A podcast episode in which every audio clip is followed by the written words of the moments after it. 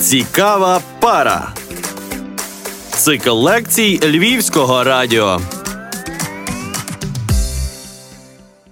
На останок цього курсу, цих серій подкастів, я би хотів поговорити про позицію спостерігача. Це дуже цікавий, можна сказати, феномен, але взагалом це така цікава постава. Назва оця позиція спостерігача, вона мною запозичена в досить цікавого і хорошого дослідника Джонатана Крері, який говорить, ну він написав цілу книгу, в якій він багато говорить про англійською. Це буде спостерігач, буде observer, та тобто той, хто observe дивиться, спостерігає.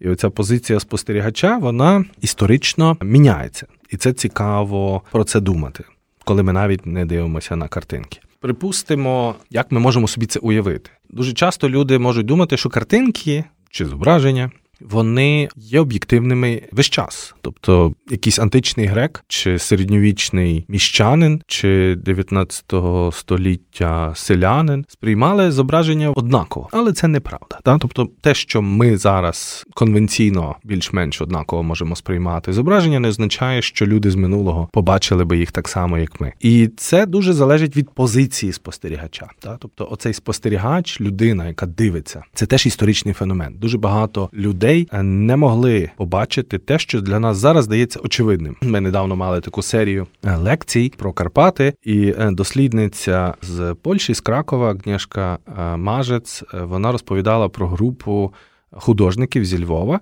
які уявляли себе гуцулами. Вони настільки були закохані в природу, в селян, що дуже їх ця уява захопила, і вони пробували себе уявити як такі як люди, теж такої природи, або бодай малювати багато цих людей. Вони їздили в гори і малювали гуцулів, гуцульські села, горби. І що цікаво, в всіх цих картинках фактично немає реальності гуцулів, гуцульського життя. Та тобто одні скажуть, що Ну, залежить, що ви розумієте під реальністю, але те, що ми бачимо по їхній спадщині, а це такі художники, як Сіхульський, Пауч, Яроцький, і їхні картини є навіть львівські картинні галереї, можна піти подивитися. Ви завжди бачите ідеалізоване зображення, та тобто це якась ідеалізована жінка, або якісь універсальні типи цих селян, або е, якась драматизована природа чи події, які не показують того, що супроводжувало життя цих людей, а це бідність це е, насилля, це досить складне життя в горбах.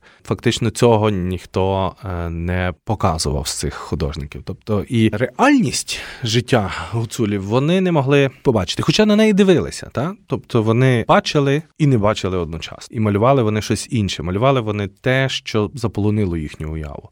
І це досить цікаво свідчить нам про те, що наше розуміння, наше бачення реальності, воно не зовсім відповідає самій реальності. Подібно діють багато механізмів. Ну, наприклад, е, ми всі суспільних механізмів на увазі. Ми всі розуміємо, що влада використовує певні форми насилля. От зараз у Білорусі відбувся акт такого публічного насилля над опозиціонером, молодим чоловіком, якого спіймали на цьому злощасному літаку, який влада Білорусі спіймала в своєму е, просторі, і для мешканців цієї країни влаштували спеціальний перформанс цього хлопця, якого били і, напевно, катували, і, і психологічно здійснювали тиск, змусили говорити з журналістом, так званим журналістом державних медіа в Білорусі і зізнатися в тому, що він там дійсно якийсь поганий, що він шпіон, чи там я не знаю. Я не дивився цієї передачі, тільки бачив світлини. Але ці світлини жахають потребою показати зламану людину. Так? І ми розуміємо, що є щось, що ми бачимо. Ми бачимо плачучого опозиціонера, і це слугує символом для інших пересторогою. Ми не бачимо самого факту насилля в цих картинах, яким нам транслювала чи білоруська влада, чи українські опозиціонери, які теж активно множать ті зображення Протасевича. Але е, що ми точно всі розуміємо, що за цією картинкою стоять якісь сцени насилля, та тобто його напевно. Били і змушували робити речі, які би він в нормі не робив. Так? І Картинки, зображення, вони завжди мають оцю таку ну, можливість показати щось невидиме. Тобто ми бачимо щось, і ми розуміємо, що за цим стоїть щось, що насправді нам не показують, але ми розуміємо, що, що це там є. І це теж залежить від позиції спостерігача. Ось такі сцени показування насилля були характерні для радянської влади, і влада Білорусі вона дуже в тому показова, повторює такі радянські кліше, таких публічних зневажань, публічних тортур емоційних, я маю на увазі. Але е, тортури в сучасному світі теж показуються різними сторонами різних конфліктів. Ви, напевно, багато чули про те, як фундаменталісти ісламські е, вбивають чи християн, чи своїх опозиціонерів, знімаються на камери, тиражують картинками. Подібним чином здійснювали, наприклад, американські військові в відомій в'язниці Абу Грейб, де тих же ж терористів катували, били і над ними знущались. І це фотографували і знімали на камери. Та? Зображення вони. Особливо такі зображення з насиллям, вони не тільки можуть бути пояснені психологічними потребами, та тобто не обов'язково, що це Лукашенко має таку перверзійну потребу показувати зламаного опозиціонера чи там військові в Іраку фотографували терористів побитих, бо їм це подобалось. Ну, хоча це теж можлива інтерпретація, але якщо дивитись на ці картини як на історію жанру, то ви побачите, що дуже часто самі сцени катувань або репрезентації з недолених вони повторюють якусь загальну історію мистецтва. Тобто вони виглядають подібно, як малювали ці сцени катувань там в 18 столітті, в 17 столітті. Загалом, а оце візуальне насилля, воно вписане в, в якусь історію мистецтва. Воно нібито ми маємо репрезентації сьогочасні, тепер вони виконуються, але по факту. Ми розуміємо, що це продовження якоїсь тривалої історії і повторення певних кліше. Випадку з білорусами це виразно сталінські кліше і повтори з минулого. І в такому контексті цікаво думати про оці позиції: хто дивиться, на кого дивляться, хто має право дивитися, кому дозволено дивитися, або що нам хочуть показати, і що стоїть за ось цими е, практиками спостерігання. А досить е, важливу роль в мисленні про такі феномени відіграв е, Мішель Фуко, французький філософ. Про нього багато говорять. Також цілий ряд інших учених, які от всередині ХХ століття, після війни, в 60-х 70-х роках багато говорили про сконструйованість досвіду, візуальності. І Фуко він знайшов досить такі цікаві, відомі, але ним наново проінтерпретовані факти з минулого Франції. Ну, загалом можна говорити про європейський досвід. І він використовував досвіди європейців побудові в'язниць, е, де наглядач а можемо сказати, спостерігач, був розміщений в центрі, а камери ув'язнених були розміщені по колу, так якби по периферії такого великого циліндру. Така в'язниця була спроєктована паном Бентомом, а е, називали її паноптіком, та від того, що можна бачити всіх. Ну і ми, наприклад. Говоримо, що сучасне суспільство це такий цифровий паноптикум, коли за нами спостерігають з невидимої позиції. Та? Тобто той, хто спостерігач захований, але ті, на кого дивляться, вони видимі, на них можна дивитися. І Мішель Фуко каже, що так діє сучасна влада, і в цьому він вбачає історичні відмінності від попередніх систем влади. Наприклад, він буде говорити, що в середньовіччі втіленням держави є правитель, так? і будь-яке зазіхання на правила, на закони, які цей правитель видає, вони повинні каратися позбавленням життя, бажано відрубуванням голови, але дуже часто цих людей катували і публічно знищували. Та? Тобто сцени катувань, улюблена історія середньовіччя. Люди збирались на цілі площі дивитися, як людей будуть катувати і вбивати. Хто цікавиться цими історіями, поїти в Кам'янець-Подільськ, там в підвалах замку є цілі виставки про способи катування людей. Але якщо ви трошки станете в сторону і подумаєте, а навіщо робити такі публічні катування? То пояснення Фуко якраз е, полягає в тому, що такою є світоглядна конструкція спостерігачів та, того часу. Тобто влада діє так, щоб ти бачив, чим закінчиться для тебе виклик цій владі. Подібно діє зараз Лукашенко, виставляючи плачучого Протасевича на екрани телевізора, щоб всі глядачі його невеликої країни бачили, чим може закінчитись виклик його владі. Та? Тобто сльозами і і стражданням. Але в середньовіччі це не були просто сльози і страждання, тебе роздирали на куски, рубали тобі руки, голови і так далі. Публічність страти і чим макабричнішою вона була, тим краще. Це була важлива частина середньовічного методу бачення світу, спостереження, розуміння світу. Та? А в модерному світі, який зміниться ця система влади, Мішель Фуко каже, цей спостерігач він тепер ховається і з'являється новий тип інституції, наприклад, тюрма, про яку я вже згадував, та такий паноптиком. Але взагалом тюрма як модель. Ну тобто, в тому середньовічному світі, де людей катували, не було інституції як в'язниця. В'язниця це були якісь підвали. Ну вони не мали спеціального інституційного призначення. Тобто тебе могли тримати в якихось підвалах, в казематах, але в нормі е, тебе просто страчували. А вже модерна держава вона виробляє систему, де за тобою можуть спостерігати. При тому ти не знаєш, хто за тобою спостерігає, і влада з публічних акцій покарання перетворює все більше і більше це в акції невидимі. Та тобто влада діє на невидимому рівні, але ти мусиш розуміти, що вона є. І це цікаво думати про це, тому що на прикладі таких від публічних покарань до невидимих покарань, коли вас садять у в'язницю і вже не карають публічно, але ви все рівно покарані, і це більш невидимо відбувається. Відбуваються оці такі суви. Фуко буде називати їх зміною епістем, це з грецького слова.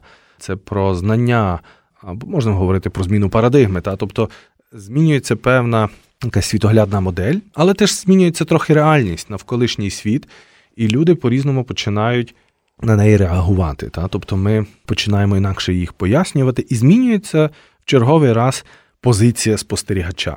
В цьому контексті цікаво згадати європейські способи спостереження. Наприклад, ми знаємо дуже добре про камеру обскуру. Камера обскура це така коробочка, в якій був отвір, і якщо сонце потрапляє з одного боку цієї коробки, через отвір в другій стінці на стіну проєктується зображення, яке перевернуте. Це загальний принцип любої фотокамери, але тоді ще не було лінз, не було оптики.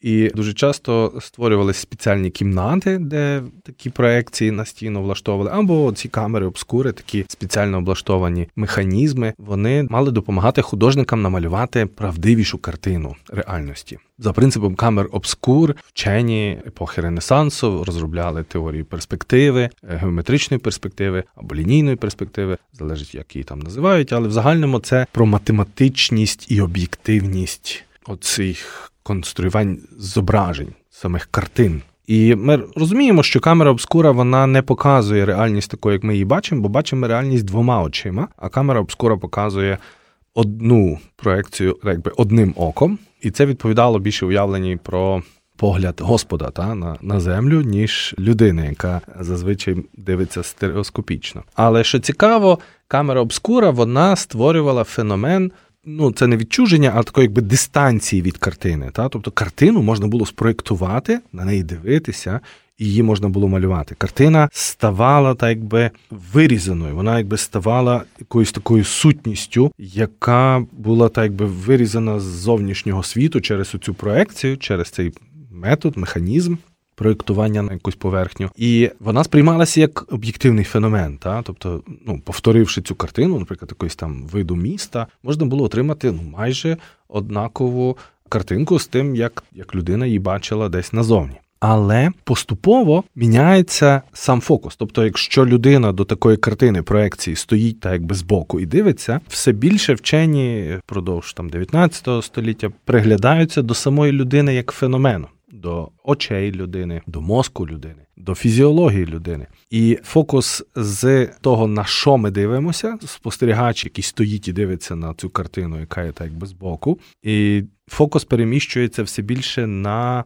Те, а що відбувається в нас в голові, коли ми дивимося? І виявляється, що не так все просто. Виявляється, що ну, дослідники того часу вони відкривають для себе, що в людини можна спровокувати образи і картини, в яких немає цього природнього референту, тобто немає об'єктивного подразника. Тобто можна створити ситуацію, що через наші емоції, через органи відчуття, ми отримуємо якісь стимули, які створюють враження про певний образ, якого немає. Ну це приклади різних міражів і так далі. Але йдеться про те, що об'єктивність картини була піддана сумніву. Ну чи те, що проєктувала оця камера обскура, воно об'єктивне, чи все-таки об'єктивність зображення зовнішнього світу, воно конструюється десь у мене на сітківці, там відображається, воно конструюється десь в мене в мозгах. І досі вчені про це по-різному думають. Ну, звичайно, ми Більшість більшість істориків мистецтва вони прийняли цей е, аргумент, що геометрична перспектива це все-таки конструкція культурна, вона не зовсім відповідає реальності. А все, що ми бачимо, ми бачимо не очима, ми бачимо мозгами. А мозги це те, що складніший механізм, ніж просто якийсь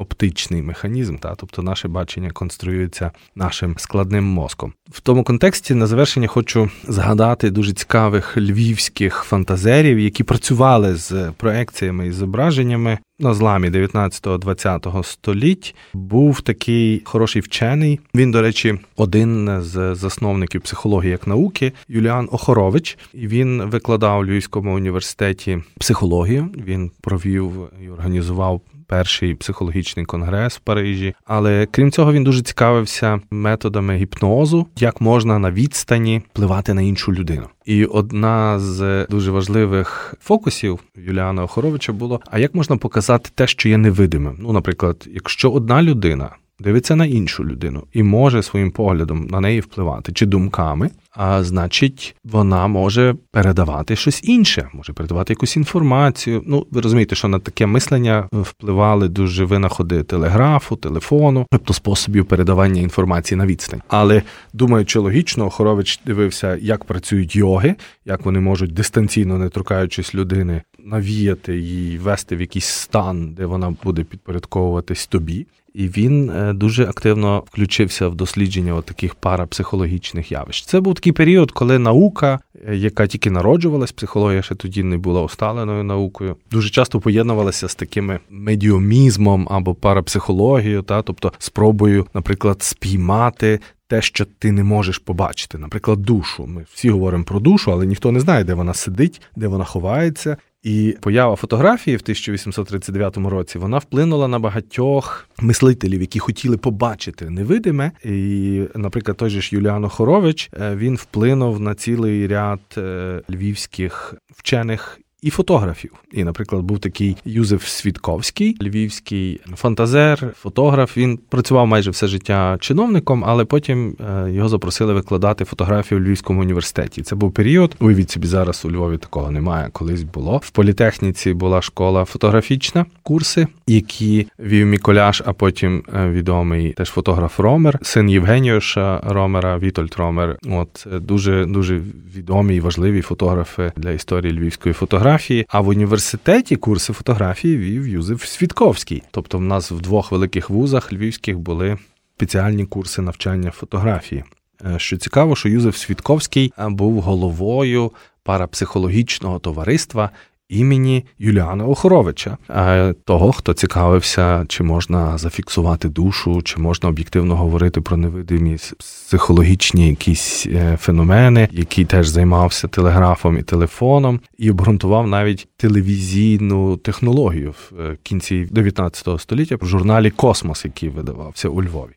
Уявляєте, які ми були центр науки і мистецтв. Так от Юзеф Свідковський теж був активним парапсихологом, і фотографія йому була потрібна для того, щоб спробувати показати оці невидимі хвилі, невидимі сили, які дозволяють передавати інформацію та енергію на відстань між різними живими і неживими тілами. Був ще один такий майже варіат, але теж добрий вчений е, львівський Францішек Крихновський, який теж жив на теперішній вулиці Чайковського, Хоронщизни в минулому, і він мав майстерню. Ну він займався електрикою, електрикою і системами опалення, і в якийсь момент оці невидимі сили пов'язані з електрикою. А він теж займався фотографією. Дуже хотів теж спіймати невидимих духів на плівку. Він навіть в якийсь момент уявив, що він відкрив якийсь новий тип матерії, який він назвав там етероїдом. Що може тут помиляюся, але я от назвав вже кілька прізвищ, і це все люди, які в своєму житті поєднували оці бажання об'єктивного, тобто позиція спостерігача, об'єктивного спостерігача з позицію такого інтроспективного мислителя, філософа або йогіста, який хоче використовувати навіювання та гіпноз в своїй практиці. І це дуже теж цікавий, малодосліджений феномен того, як в одному е, мисленні от відбувалося ще транзитний такий етап в історії ну, нашого міста, а теж європейського спостереження та за реальністю, коли комбінувалося ось це об'єктивне, технічне, фотографічне, наприклад, і уявне, невидиме і мислиме, але те, що хотілося дуже побачити. Та? І ось ці зміни, як позиція того, хто дивиться, як позиція спостерігача впливає на те, що можна побачити, і як ми це бачимо, вона є дуже цікавим феноменом, пов'язаним з загальноосвітовою історією візуальності. Тому кожен раз, коли ви дивитесь на щось і думаєте, що ви бачите це, і ви впевнені, завжди зачепіть себе і згадайте про позицію спостерігача. А чи це я бачу, чи це хтось зробив так, щоб я міг це побачити, чи хтось хоче, щоб я це побачив, чи це моя воля скерована на щось, щоб щось побачити. І тоді ваше бачення світу буде більш усвідомлене і, напевно, більш правильне. Слухай мудрих, читай мудрих, стань мудрим.